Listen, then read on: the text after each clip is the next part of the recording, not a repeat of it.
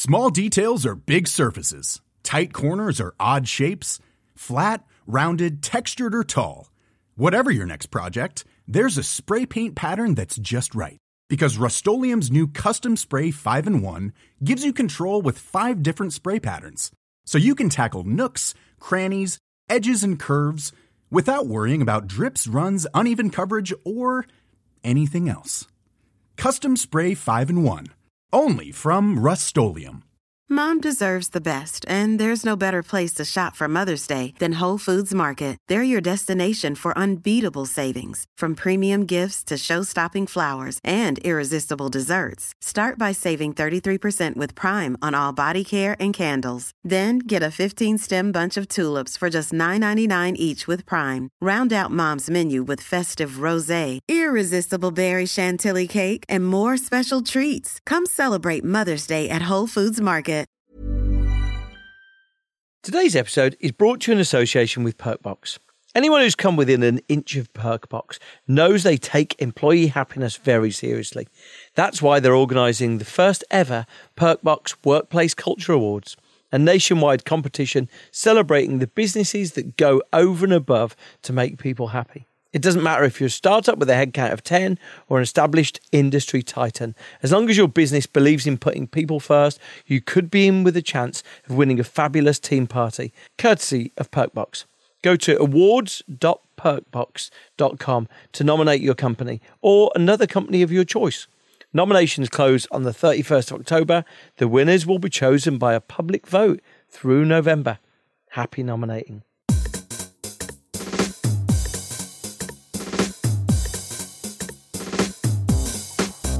Hello, this is Bruce Daisley. This is Eat, Sleep, Work, Repeat. Has work been intense for you recently? Work has been deeply intense for me, and I've struggled to get new episodes done on the weekends because I've felt so spent. September, October is always hectic, and it's really done me in. So I'm human, sue me.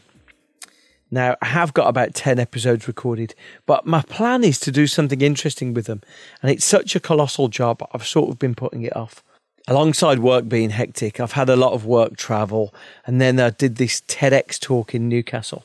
And I thought when I was planning it, I thought, should I do something brand new or should I do something familiar? You know, these I've been doing presentations for my book, and there's probably a greatest hits of that. I thought would be very easy, and I thought I'm going to try something brand new. But I'll be honest with you, while I was doing it, I kind of lost my way early on because I'd been so busy. Busy, I didn't rehearse anywhere near as much as I should. I stalled it out. I think you might not notice how bad it was as strongly as I did. I came off stage thinking, it's fine, I'll just never return to Newcastle ever again. Anyway, there were some lovely tweets about it, and I sold 50 copies of The Joy of Work at the Waterstones stand.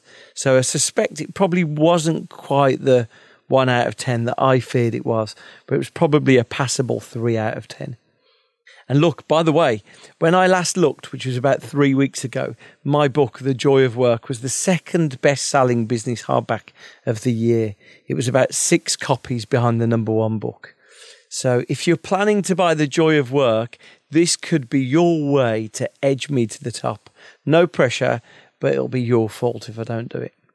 Now, my month has been captivated by Johann Hari's book, Lost Connections. It's not brand new, but I stumbled upon it because I watched his new TED Talk, which is just, along with the book, is just wonderful and game changing. It's nominally about depression, but actually, it's really it's about modern life. My sister's just finished a master's in psychology, and she told me that everything he discusses is familiar, but I'd never seen it drawn together so holistically. Basically, he talks about if we replace the word depressed with disconnected, it might invite a different set of solutions. If you want to try before you buy, like I say, the TED talk is beautiful. And it's his second TED talk about depression, not the first one about addiction. I've linked to it in the notes if you sort of tap the bottom of your your podcast app. Through both of them, he definitely appears to have rehearsed significantly more than me. Anyway, Johann told me in the summer that he was going to come on here. So make sure you tweet tagging him and me, saying how much you'd love to hear him on Eat, Sleep, Work, Repeat. What's stopping you from doing your best work ever? That's the question that workplace culture expert Aaron Dignan asks in workplaces he visits. Aaron has written a new book called Brave New Work, which is a practical guide to reinventing work culture and redesigning our jobs. It's, he sort of takes you step by step through the actions you need to take. He came in to see me armed with lots of the little props, in this case, little playing cards that he uses during his interventions. I'm in quite a bombastic mood during the interview, as you'll quickly hear, which is, I'll be candid with you, it's, it's a lot closer to the real me. I normally do quite a good job of making myself seem more thoughtful half the time here. You might find this real me a bit much. I know I did during the edit. You should ask people who sit near me. It's exhausting. Aaron's advice is very practical. If you want to deal with too many meetings, he explains an approach you should take. And because he's so experienced in running these workshops, it makes it for a really fascinating practical chat. Here's my discussion with author of Brave New Work, Aaron Dignan. I admit I've only read half of the book, but the bit I But read which half? Sort of tingled my brain a lot. Let's take a step back. So you've written this book, Brave, Brave New Work. Let's take a step back for why you wrote it. Sure. Because it, sounds, firstly, like um, how you wrote it sounds proof of what you're talking about. But why you wrote it, I think, is an interesting yeah, journey. Yeah. Well, I think I mean it's it's very needed. Uh, I think we're trying to accelerate this transition. So the book kind of takes the premise that the way we work um, is outdated uh, and isn't serving us very well. That it was kind of invented on a factory floor hundred plus years ago, and we live in a very different world today with different expectations and different challenges. So we need to change that. It scales well to sort of to, you know to take a thesis that you can have people dwell in a bit, take them, tell them a story about where work came from and where it's going, and how you know what we're seeing on the front lines of some of this change work. Um, it seemed like a really nice way to reach a lot of people, and my hope, I guess, was that it would accelerate the transition from very bureaucratic ways of working to to alternatives. Right, so this is one of the first things I scribbled down. Yeah. That you you effectively said modern work is bureaucratic, right? 100%. We've, we've created. What are the stats you give for the amount of meetings we have a week? You, you give different stats than I've got. So Oh yeah, yeah. I mean, we're talking about you know somewhere between ten and thirty hours a week, depending on the industry. Um, well, well into half our week, I would say, for most people in corporate work. And so th- I think a secret of a good book is that it makes you think that you've come across a good idea. and so I scribbled down, um, which is uh, completely stolen from you. But if the challenge of modern work is we need to be heading towards creativity, we need to be sort of furnishing our inventive selves. Sure. And our solution that we've come up, uh, come across to try and do that is bureaucracy. Solving a creative need with bureaucracy seems like it might be a system failure. Totally, it's a system failure, and I think that's one of the reasons that most change management, even change management that has nothing to do with new ways of working, fails. Is that we are trying to fix the organization like it's a watch. And in fact, it's a complex system. It's a human system with all this richness and uncertainty. And so your big thing is we need to change the operating system of companies. And it seems like you're saying every company needs its correct operating system. There's not one size fits all, right? No, I think that at a principles level, we're going to see broader agreement that things like autonomy and transparency and purpose and trust and those sorts of things are probably resonant across most people in most cultures.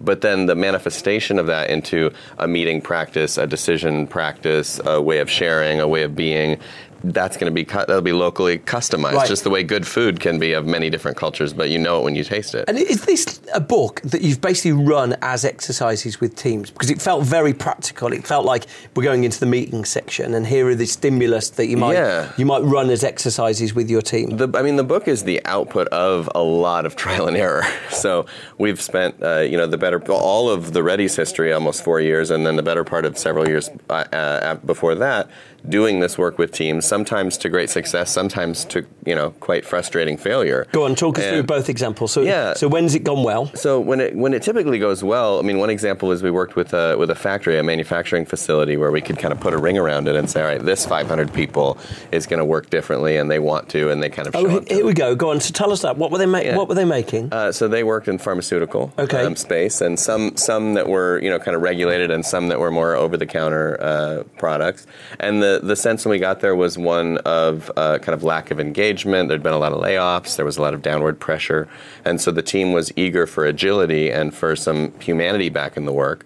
And But this they- was factory workers, Yeah. actual people making the, the Oh yeah, no. Our our direct client was the leadership team uh, that was on site. Right. So Uh. they said to you, help us make what I guess reduce burnout, stop people feeling. Yeah. Do, do people Up- feel burnout in and up to productivity. Oh yeah. Do they? yeah.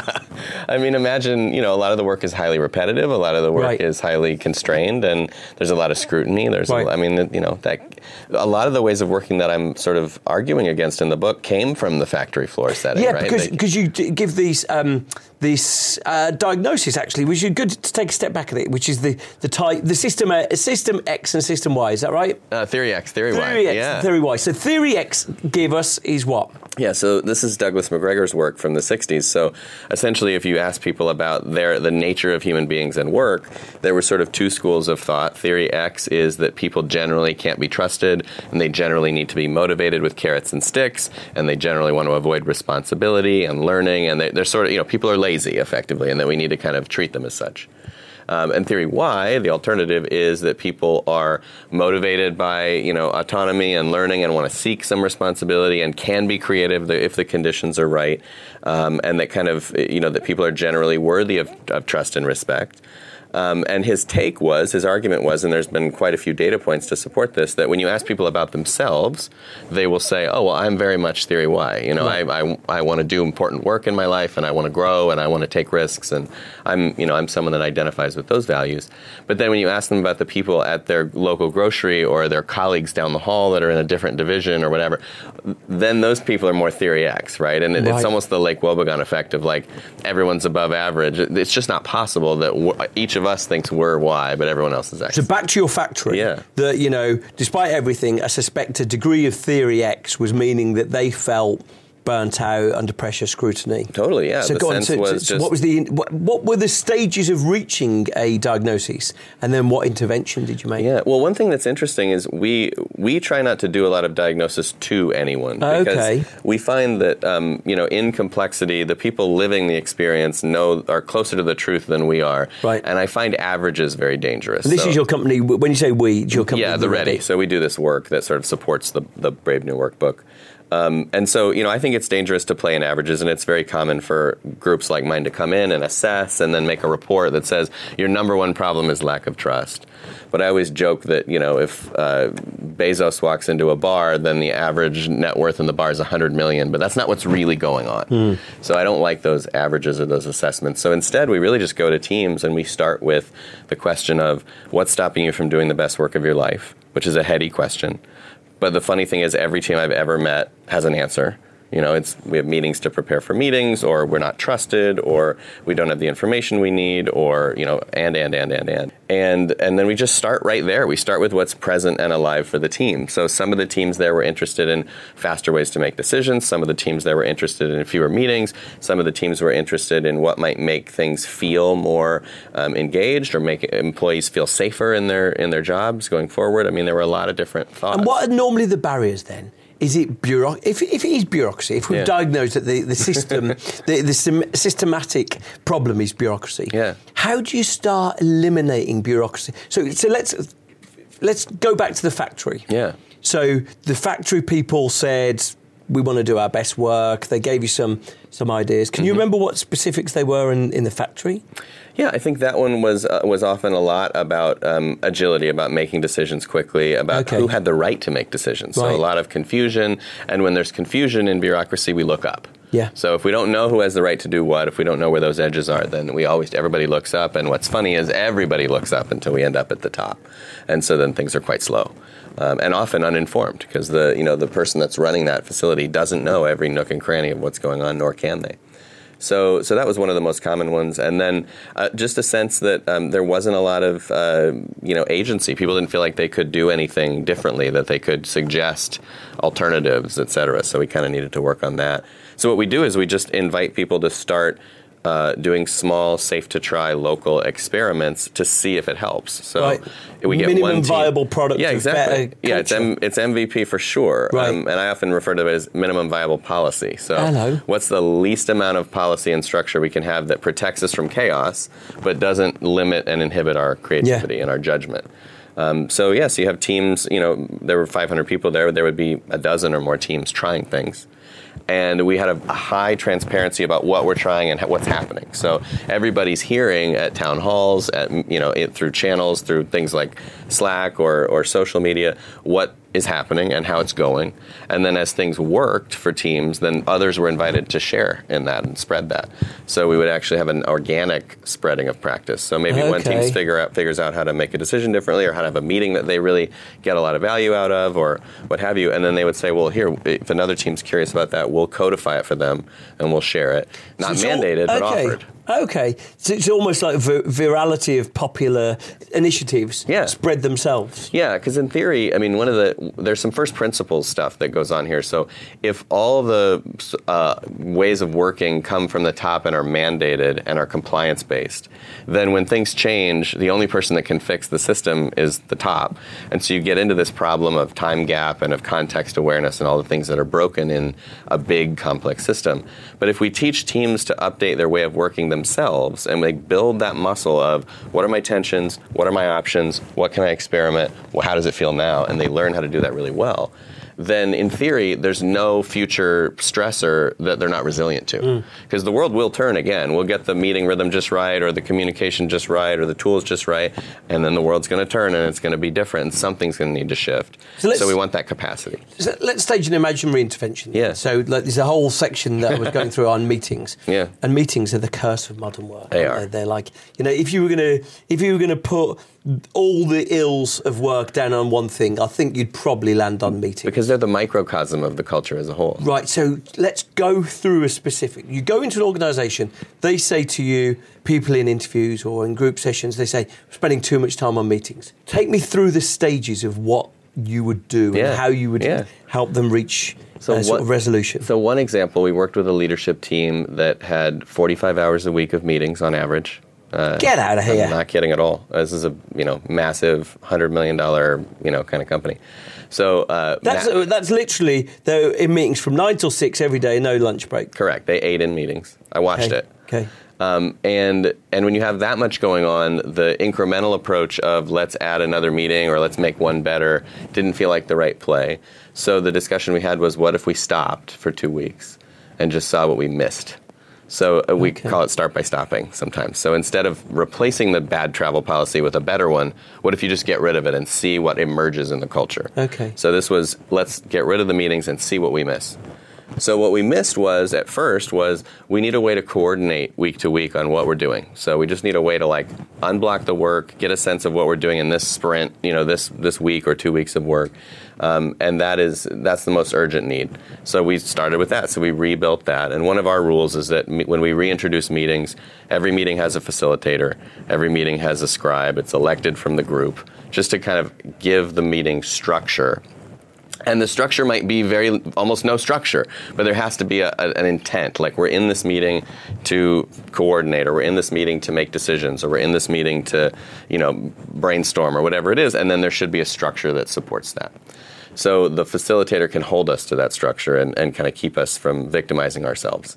So we get those two two roles in place and then we introduce this uh, this approach to that meeting. And because we're students of this stuff and we look at all these hundreds of companies around the world, when someone says we need a weekly meeting to coordinate the work, we're like, cool. Well, here's three versions of that meeting that we see working really well in different pockets around around the world. And which of these seems like it's going to be the right starting place for you, or do you have your own idea? So the client says, "Oh, you know, let's do that one. That that format looks good." Um, and so we introduce the format, run that meeting for a week or two, and at the end of every meeting, we always ask two, you know, two questions: What did you notice, and what can we do better? So, what did you notice is what happened in the room? What was the dynamic? Did somebody talk too much or not enough? Was there an energy shift? What do we did we feel plugged in, or were we all on our devices? There's no um, reaction other than just to say what what happened. Like, what are we present in our own way of working? And then the second piece is what can we do better? So did this serve us or not? And we just build that muscle from the get go then so that from now on, when we finish a meeting, we're never going longer than a week without assessing as a group what happened here. But tell me now, if you went back to that company now, the 45 hours a week, Yeah. how many hours of, meet, of week, meetings do they have a week now? So when we finished rebuilding, I think they were in the like 12 to 16 Okay, range. so they're still at a normal range. Yeah. Still, it's, it's not like they've gone without. They've since creeped up to I think north of 20. Have they? Yeah. Okay, at least you're honest about that. It's like Yeah. the patient often has some recidivism, right? Oh yeah, I mean the reality is that this takes effort and it takes discipline and it is um, it's a practice. You know, even when you talk to the companies in the book that are considered way out ahead, when you actually sit down with them, they'll tell you we're still learning, we're still figuring this out. As we scale, things are changing. Like there, it is it is a breathing in and out Yeah. that's always going on. The difference is most companies stop asking those questions and stop those experiments. And the ones that keep learning are the ones that that's always an open. That's the second job that everybody holds, right? Well, as in going to meetings? No, reinventing the way we work. Right, okay, okay, so okay, I'm, okay. I'm the VP of this, and I'm the VP of making sure that our way of working is serving us. You know, What are, what are the companies that either once you staged an intervention or before you went in? I saw you talking about Gore-Tex, Hmm. but uh, what are the companies that you think we can most learn from?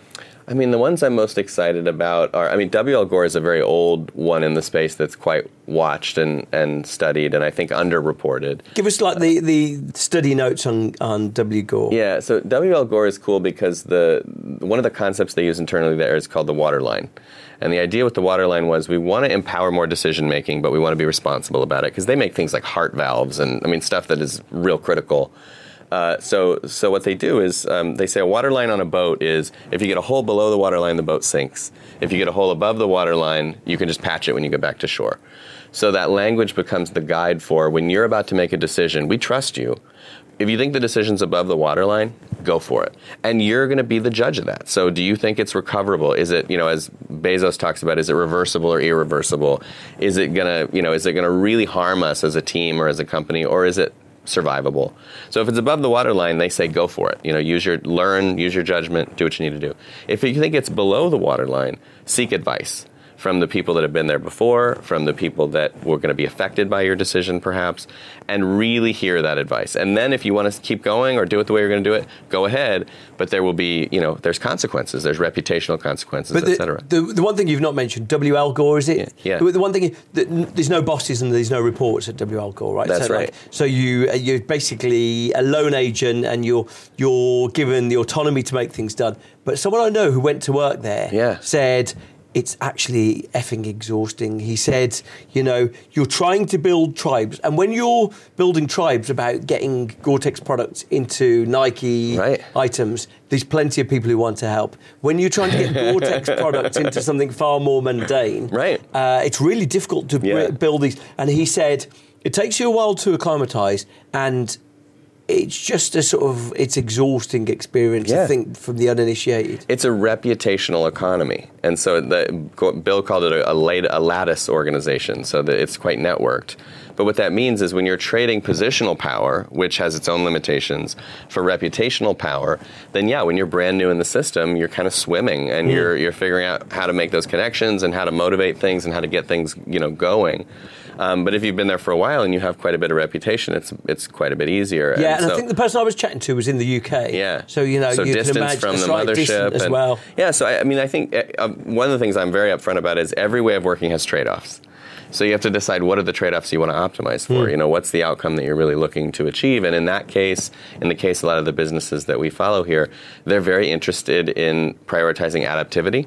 They work in categories where speed and, and change and that sort of thing is important, and innovation. And they're also very interested in prioritizing the human experience, the, you know, the human centricity. And that doesn't mean that it's easy. You know, Uh, for us to do our greatest work doesn't always feel like a pleasure cruise. Um, sometimes it can can ask a lot of us. And I think one of the metaphors I use in the book is the difference between a lighted intersection that's all about compliance and control, telling you when to go and when to stop, and a roundabout which asks you to kind of m- use your judgment. And you know, many people report that the roundabout feels worse to them because they feel like they're unnoticed. You know, they have to be really present in the system. They have to watch everybody else. They're coordinating socially, so it's harder to be in a roundabout than it is at a light where you can check your phone. But on um, almost every metric that we're aware of, the roundabout is superior, right? It's higher throughput, it's safer, it's be, you know cheaper to build and maintain, it's better when the power goes out. But it asks more of us. So I think there's a question of like the ask, the feeling of fulfillment and reward that comes on the other end, and also you know little aspects of personality type and fit and all those sorts of things. More with Aaron after this. Today's episode is brought to you in association with the Perkbox Workplace Culture Awards, a nationwide competition celebrating the businesses that go over and above to make their people happy. As long as your business believes in putting people first, you could be in with a chance of winning a fabulous prize, courtesy of Perkbox. Go to awards.perkbox.com to nominate your company or another company you love. Nominations will close on the 31st of October, winners chosen throughout November. Happy nominating. Small details are big surfaces. Tight corners are odd shapes. Flat, rounded, textured, or tall. Whatever your next project, there's a spray paint pattern that's just right. Because Rust-Oleum Custom Spray 5 and 1 gives you control with five different spray patterns. So you can tackle nooks, crannies, edges, and curves without worrying about drips, runs, uneven coverage, or anything else. Custom Spray 5 and 1. Only from Rust Planning for your next trip?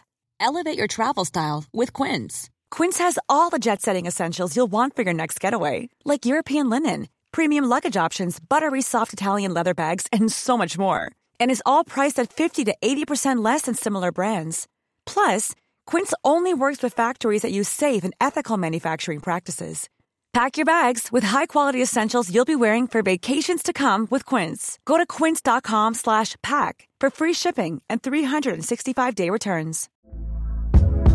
Hey there, it's Michele Norris. I'm host of a podcast called Your Mama's Kitchen. When I travel, I'm usually looking for a way to find a taste of home when I'm not at home. And one of the things I love to do when I am at home is entertain. And Airbnb allows me to do that. When I was in California recently, I rented a house that had a great kitchen. And when we were sitting around the table, we we're all thinking, we're in someone else's house. Someone could be in all of our homes as well.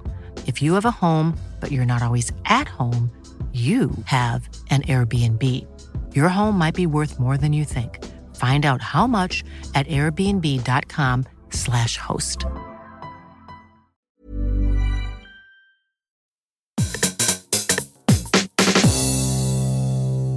Now back to the chat with Aaron Dignan.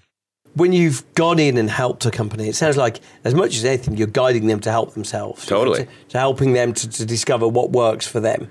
Um, what are the things that you've been most inspired by? I think it's what's very inspiring is that um, four or five years ago, when I would have this conversation with leaders, there was a lot more resistance to the necessity, the the possibility, the the reality that the way we've been working might not be the answer. And I think what's very inspiring is now, almost no matter where I go and no matter what level I talk to, there's a sort of tacit acceptance that, like, yeah bureaucracy and our inability to adapt has has really caused some issues for us politically, environmentally, socially. Um, there's an openness to the idea that we there's got to be a better way, mm. right? And so now I, I think that is quite you know is quite enlivening. And when we get into teams and we see them with all their fatigue around change because it's been done to them for so long. It's the PowerPoint over the weekend that the executive puts out and says, new organization, everything's going to be better now. But of course, we all know that that's often not the case. Um, there's a cool thing that happens when the first team in a system who has been in that environment gets the opportunity to change some small thing about the way they work, see the result two weeks later, feel it, and then say, what's next? And something flips in people where they're like, holy shit we just changed something that made our lives better and now we're being asked to do the next thing and like everything's possible you know even though it seems yeah. like a silly little change just the idea that like it was their change yeah and it happened and, and now what's next and how radical do you think people are so cal newport talks about yeah. um, maybe going to a world without email mm-hmm. and in mm-hmm. fact i chatted to someone last week yeah. at a firm that they don't have email right and uh, technology firm and and I said, "Oh right, it must be Slack." And the person said, "We don't use Slack." I was like, "Right now, uh, I'm interested." Yeah, yeah, yeah. Um, and you know, and I was I was fascinated. I wanted them to talk to me, but they wouldn't for because they saw it as their secret sauce. but um, have you seen any companies who are doing things as radical as that? Yeah, I mean, it, certainly, uh, you know, there are some companies in the book that almost take a no meetings stance. There are others that do them well, like you know, Pixar really believes in their meetings because they're very bespoke and fit to purpose. The, you know, Basecamp is sort of like we want to avoid as many meetings as possible. If, they, if we could have none, that would be fine with us. So you see these different takes on like do it well versus don't do it. Um, we don't use email internally, so we have kind of a hybrid approach at the Ready where we say no email internally. Uh, if you have to use it with external partners, that's the way of the world. So Slack, right? You, you must be using Slack. Yeah, we're we're big believers in Slack. It's not perfect, but the the goal in our, a lot of our worlds is to have uh, really good information symmetry and really clear pull methods of getting what you need. So, right, so let's knowing to go to the right channel. Let's unpick what they mean. So information symmetry means everybody has the same information. Got it. And pull and pull versus push. So push is oh I have the information because I got it in an email from the boss, or I have the information because somebody you know shoved it in my drive or what have you. Pull is when I need something, there's a way for me to know where to go okay. and to find it. so if I want to know what your team is doing next week, I can open Trello, go to your board, and see what your work in progress is. And I can see the status of anything. Right. Because there's no more politics and secrecy. And vice versa, you can see what I'm up to. Um, that, that is, uh, that's sort of that pull method rather than the push method of like, you have to come to a review with me every week so I can hear your work status you know, which is really more of a theater. It's a, yeah. it's a theater of, of my control. So you're not really seeing like the results only work environment style, complete anarchistic autonomy. You're not really seeing a lot of that. I think I think the the polar take on this is that our choices are basically chaos or bureaucracy. And I find that in reality, when you really spend time with the companies doing this well, that seem to have a very human centric way of working that's also very resilient, it's a nice it's a nice in between. You know, they yeah. found the things where it's that minimum viable policy. They found the places where structure is helpful. They have it. It's an agreed upon structure, so it's consented to. It's it's governable and it's updatable. Um, and then where, where judgment is enough, where the two rules inside the roundabout of go with the flow of traffic and give the right of way to the people in the circle, when that's enough, then that's enough. Do you think and teams and companies are too big? Yes. I think j- two things are true. So, one, generally speaking, I think companies will get smaller in the future just by virtue of the, the power that we're going to be afforded with AI and robotics and other technologies. And the second uh, thing is that there's a difference between a big functionalized organization and a big federalized organization. Right, hello, what's this? And so if you think about most traditional large organizations, as they grow, they notice that they have lots of little microcosms of sales organizations and legal organizations and P&Ls. And in an effort to create efficiency and scale and control, they often consolidate that into single functions. So you have global HR, global sales, global finance, global marketing. And what happens there is you get to maybe get rid of a little bit of the fat, and then you get one leader who's that big leader over it, and they can control. And then we have all this consistency. Our sales is so consistent.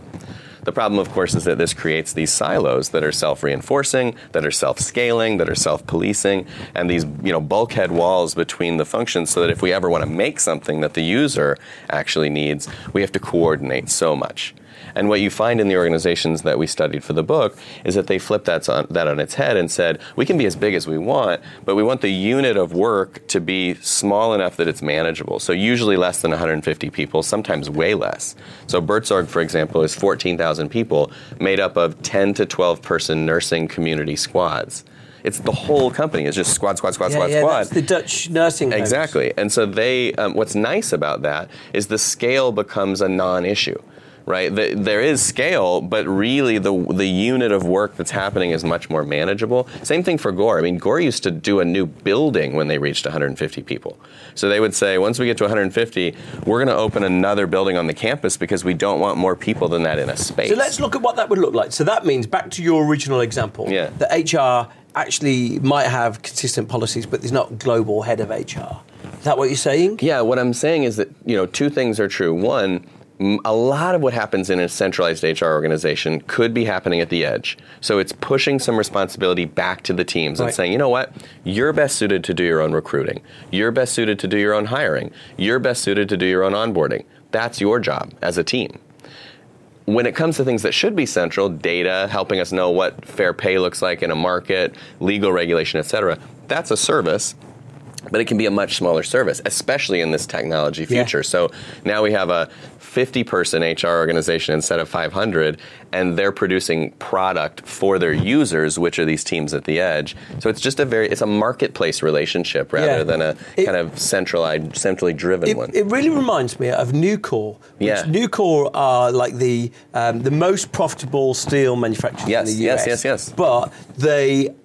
Every function is done remotely at each plant. So they've got marketing at, the, at that plant or HR at that plant, and It's mini and- factories, That's right, and and you know they believe that th- all the economies of scale are somewhat illusory. Correct. Because the economies of scale of having a global team is lost by that global team need, needing to travel around the world, have global All the meetings bottlenecks and limits That's right. and it's sort of like this illusion. It's a bit like open plan offices. Open plan offices are a complete illusion Yeah, yeah, yeah. that they look better. Oh, we're so on paper. collaborative. Yeah, that's right. It's like, yeah, yeah, it just leads to a spawning of emails. Yeah, and I think that's right. Is that we because we know how to measure something like how many lawyers we have, Hmm. and we don't know how to measure something like how quickly and effectively our legal operation is actually pushing things through, it's much easier to just be like, oh, well, if we put them all together, we can have 50 instead of 100, and wouldn't that be so efficient? Hmm. But like you're saying, the efficiency really only matters when we look at the outcome. So at the if the end of the day is that we're slower and we're more, um, you know, inhibited, then I'm thrilled that we're paying less for legal, but it doesn't matter. I mean, we'll essentially be efficient to the point of our own demise. I think the reason why I didn't finish the book and that I've been busy, I'm not going to apologise, uh, but um, but uh, because it feels so practical that I felt I felt like it was like a great thing for someone preparing for an offsite, Right. And we're about let's tackle this theme, Yeah, and you jump go right in. immediately to the information chapter, Right, right, And you right. say, okay, what we're going to tackle on this offsite is Let's how we use that. information. Yeah. We're going to use this to work through. Is that sort of the intention, or is it? So, I mean, we, we use the 12 sections in the book as, as foils for asking yourself the question, right? Yeah. Just to say, like, this is where it's most, where work is most in flux. So, if you're wondering kind of where to be looking, these are places to look. I think sometimes it's too myopic to just look at one thing. Yeah. But it's okay to look at one thing and say, all right, this is where the where we want to focus, and just to be aware of what else does that connect to. So information is a good example where often someone listens to a podcast like this and they're like, damn, I'm so excited about empowerment. I'm going to go empower my team on Monday. They forget that they have really bad information symmetry. Mm. So they have bad information flow. People don't have the information that the boss has. And then people make bad decisions with their new empowerment, their new autonomy. And then they say, oh, empowerment doesn't work. It's like, no, it works just fine, but it's connected to information. So you have to make sure that that flow is high, the people know how we're doing, the finances, the market, what other teams are up to. Then when they're making these empowered decisions, they're prepared. So we do it a little bit to sort of trace the lines there and say, what is this? What might inhibit this? What might enable this? Um, and that's why, you know, we often start, we, we do this looping with the cards where we say, it's, it is interesting what part of the OS we're playing in, but what's more interesting is just very granularly what's the tension, what's the practice we're considering, how do we test it quickly in a way that's safe to try. Yeah, yeah. And and if it happens to be information, great. Yeah. Um, I think sometimes people want to do it in some blanket move where they're like, now our information game is perfect. That's not really how it works. It's a little bit more like gardening. You're going to trim this, adjust that, plant something new over there, you know, fertilize. Like you're going to be interacting with it in, on an ongoing basis. So you want to be able to understand it systemically, but operate locally. Show me the cards. Yeah, yeah, yeah. You got to check these out. So I just want to see your reaction to these. So we'll start with tension. So there's 78. I tried to make it. cards as well. These are like Yeah. TV magician. Yeah, exactly right. Yeah, this is uh, this is that. So the- there's 78 of these things, and these are the, the 78 most common bureaucratic tensions that we've seen in organizations across Okay. 15 countries. There's like a deck of cards Yeah. with lack of trust is the top Number one. one. It isn't always clear who has the authority to make decisions, and so you, what you would invite people to go through each of these And just- as a stimulus. yeah, and we would basically say, talk about this as a team and pick the five that are most alive for you right Okay. now. So it sort of gives us a, a foil to say what's really going on here. What do we agree? Sometimes I'll have a leadership team break into two groups, two decks, come to the top five, ones. and then what's hilarious is they're often not the same. Too much consensus. Hmm. People have to ask permission to take action. Opinions matter more than data. Okay. Tell me what happens. There's a tension because people reach different conclusions. Yeah, so I mean, what happens is a few things. A, sometimes it's nice to have the words. So often we're in cultures where maybe if I'm afraid if I say it and the boss hears me say it, there'll be repercussions. So the card says it for you. Like everyone has to look at the card that says diversity is a problem here and decide is that true or not true and we sort of watch the room. And if we notice too fast a move, sometimes a boss will be like, "Our meetings are theater." Nah, and it'll be like, "Wait a second, give that, let that breathe for a second. And does anyone else?" See this and just try to invite that bravery. So we get through there, we get we get the cards. If we get multiple teams doing it and they have different takes, then we can have the discussion that I brought up earlier, which is there's no such thing as one system here. Yeah. So you're both right.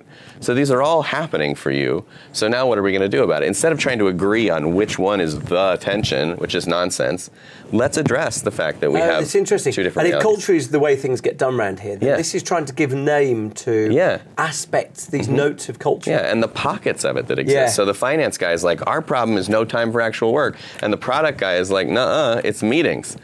Both are right. So now what, Right. right? So, so we pick, we get those narrowed down, and then we bring out this practices deck.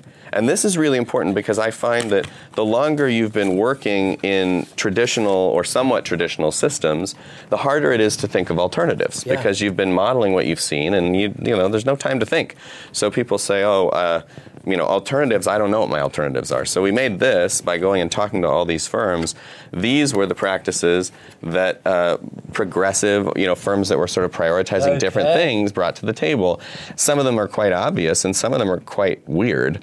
Um, but now we say, take the five tensions you picked and match them with practices you think will move us forward, and importantly, practices that you yourselves as leaders are willing to try. Right, okay. Because otherwise, what's the point? So some of these are craft a clear and compelling purpose for the organisation. Okay, uh, ask teams to share their essential intent for the next four to twenty-four months. Clarify the metrics that matter and use them to steer. Recognise and celebrate noble failure. Okay, interesting.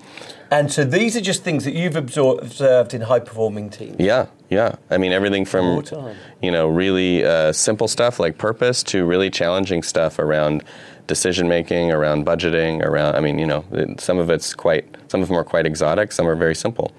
Um, but the idea is, if you see a fit, if you see a connection between a problem that you have and a possible solution, now you have the makings of an experiment. So we say, you know, one of those said uh, work in sprints to sort of break the work down and make it more manageable. And maybe your thing was we just get lost in these never-ending projects. Okay. So you say we get lost in never-ending projects. We're going to work in sprints, and we say, okay, great. Which team is willing to work in one-week sprints where we decide on Monday and ship on Friday publicly to everyone, wherever we're at, work in progress, uh, for the next eight weeks?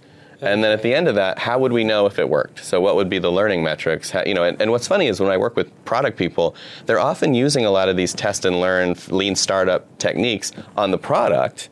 They're just not using it on the culture. Right. So it's like redirecting that energy to say the way you're refining that product with the customer, you're the customer of the culture. So uh, sort of turn that lens inward. It's interesting. I was chatting to Seth Godin and I saw Yeah. he blurbed your book, but Seth Godin said that quite often with culture, it's about building a little team that's doing things in a different way and Yeah. waiting for people to notice. Yeah, because And I want what she's having. Yeah, that's right. Yeah, I think that's so true. And what we look for, so when we plant these experimental, you know, projects and we have teams doing this, it's never everybody. It's always a pocket, sometimes quite spread out. But what I watch for is I watch for organic practice spread. So if one team decides as an experiment they're going to start using a Kanban board and Trello or what have you, and that's their that's their thing, and I walk past a conference room and I see another team using it, I'll pop my head in where'd you get that? What are you doing with it? Oh, well, we heard from the team over in product that they were having a lot of luck moving things forward and they have all this visibility and they like this tool, whatever the heck it is. And we say, that's it. That's actual change because now it's spreading organically, which means two things are true. A, we know it's actually serving us because we're choosing to adopt it. And B, we know we've started to create enough safety in our way of working that things can spread without permission. Because really the problem is many people know better ways, but they're not allowed. And so it's like, wow, the boldness to just change the way we hold this meeting because we want to, using something that another team discovered is really serving them well. That's the start of something quite interesting. yeah. Yeah. How do you think this sort of the world of work and debate on these things is going to evolve? Yeah, well, I mean, I- think we're I think we're at a crossroads right now culturally, um, in the midst of you know Trumpism and Brexit and everything else, where we're really trying to decide: do we double down on the old way? Do we ret- retreat into you know our, our tribes and our and our sort of traditions, or do we really reinvent the, the way we solve these problems? Do we really step forward? And I don't know yet which is going to happen. I don't really count myself a, a huge optimist or pessimist. I count myself curious. But what I think is true is that the building blocks are there. The, the, the, the curiosity, the interest, and then also the infrastructure. I mean, one of the big problems is that the public markets have become metastasized and all they care about is volatility and short term growth and never ending growth. But then you have Eric Ries's long term stock exchange coming online, and it's all about you have more votes the longer you hold a stock. So that's quite an interesting counterpoint. You have public benefit corporations and certified B Corps and cooperatives really coming up again in the States and, and, and over here as well.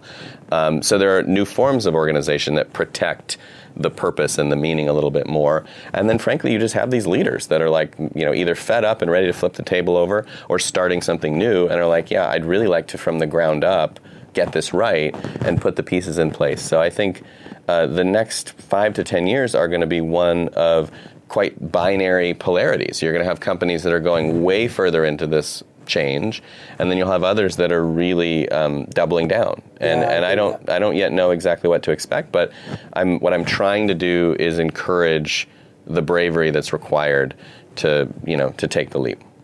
Thank you. That- That's been a fun discussion. Yeah, likewise. Thank you very much. That's my pleasure, totally.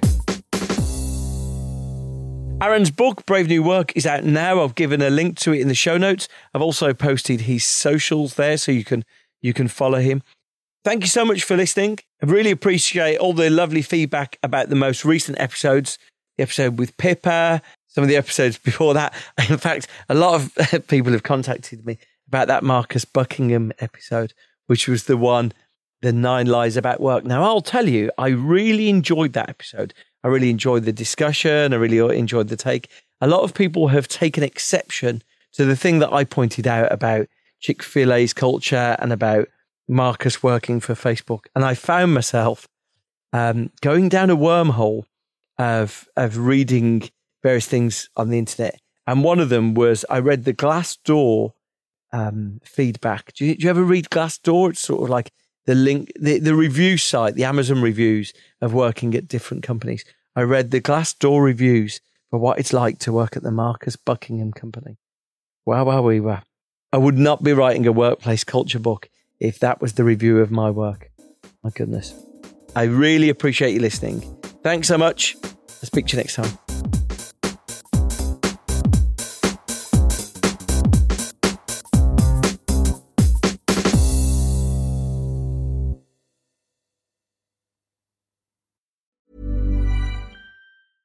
Small details are big surfaces. Tight corners are odd shapes.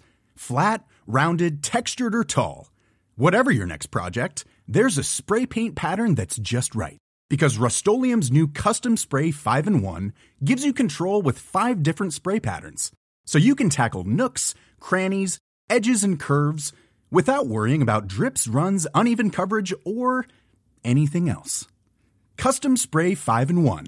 Only from Rust Ever catch yourself eating the same flavorless dinner three days in a row? Dreaming of something better? Well, hello fresh is your guilt free dream come true, baby. It's me, gigi Palmer. Let's wake up those taste buds with hot, juicy pecan crusted chicken or garlic butter shrimp scampi. Mm. Hello Fresh. Stop dreaming of all the delicious possibilities and dig in at HelloFresh.com. Let's get this dinner party started. Mom deserves the best, and there's no better place to shop for Mother's Day than Whole Foods Market. They're your destination for unbeatable savings, from premium gifts to show-stopping flowers and irresistible desserts. Start by saving 33% with Prime on all body care and candles. Then get a 15-stem bunch of tulips for just $9.99 each with Prime. Round out Mom's menu with festive rosé, irresistible berry chantilly cake, and more special treats. Come celebrate Mother's Day at Whole Foods Market.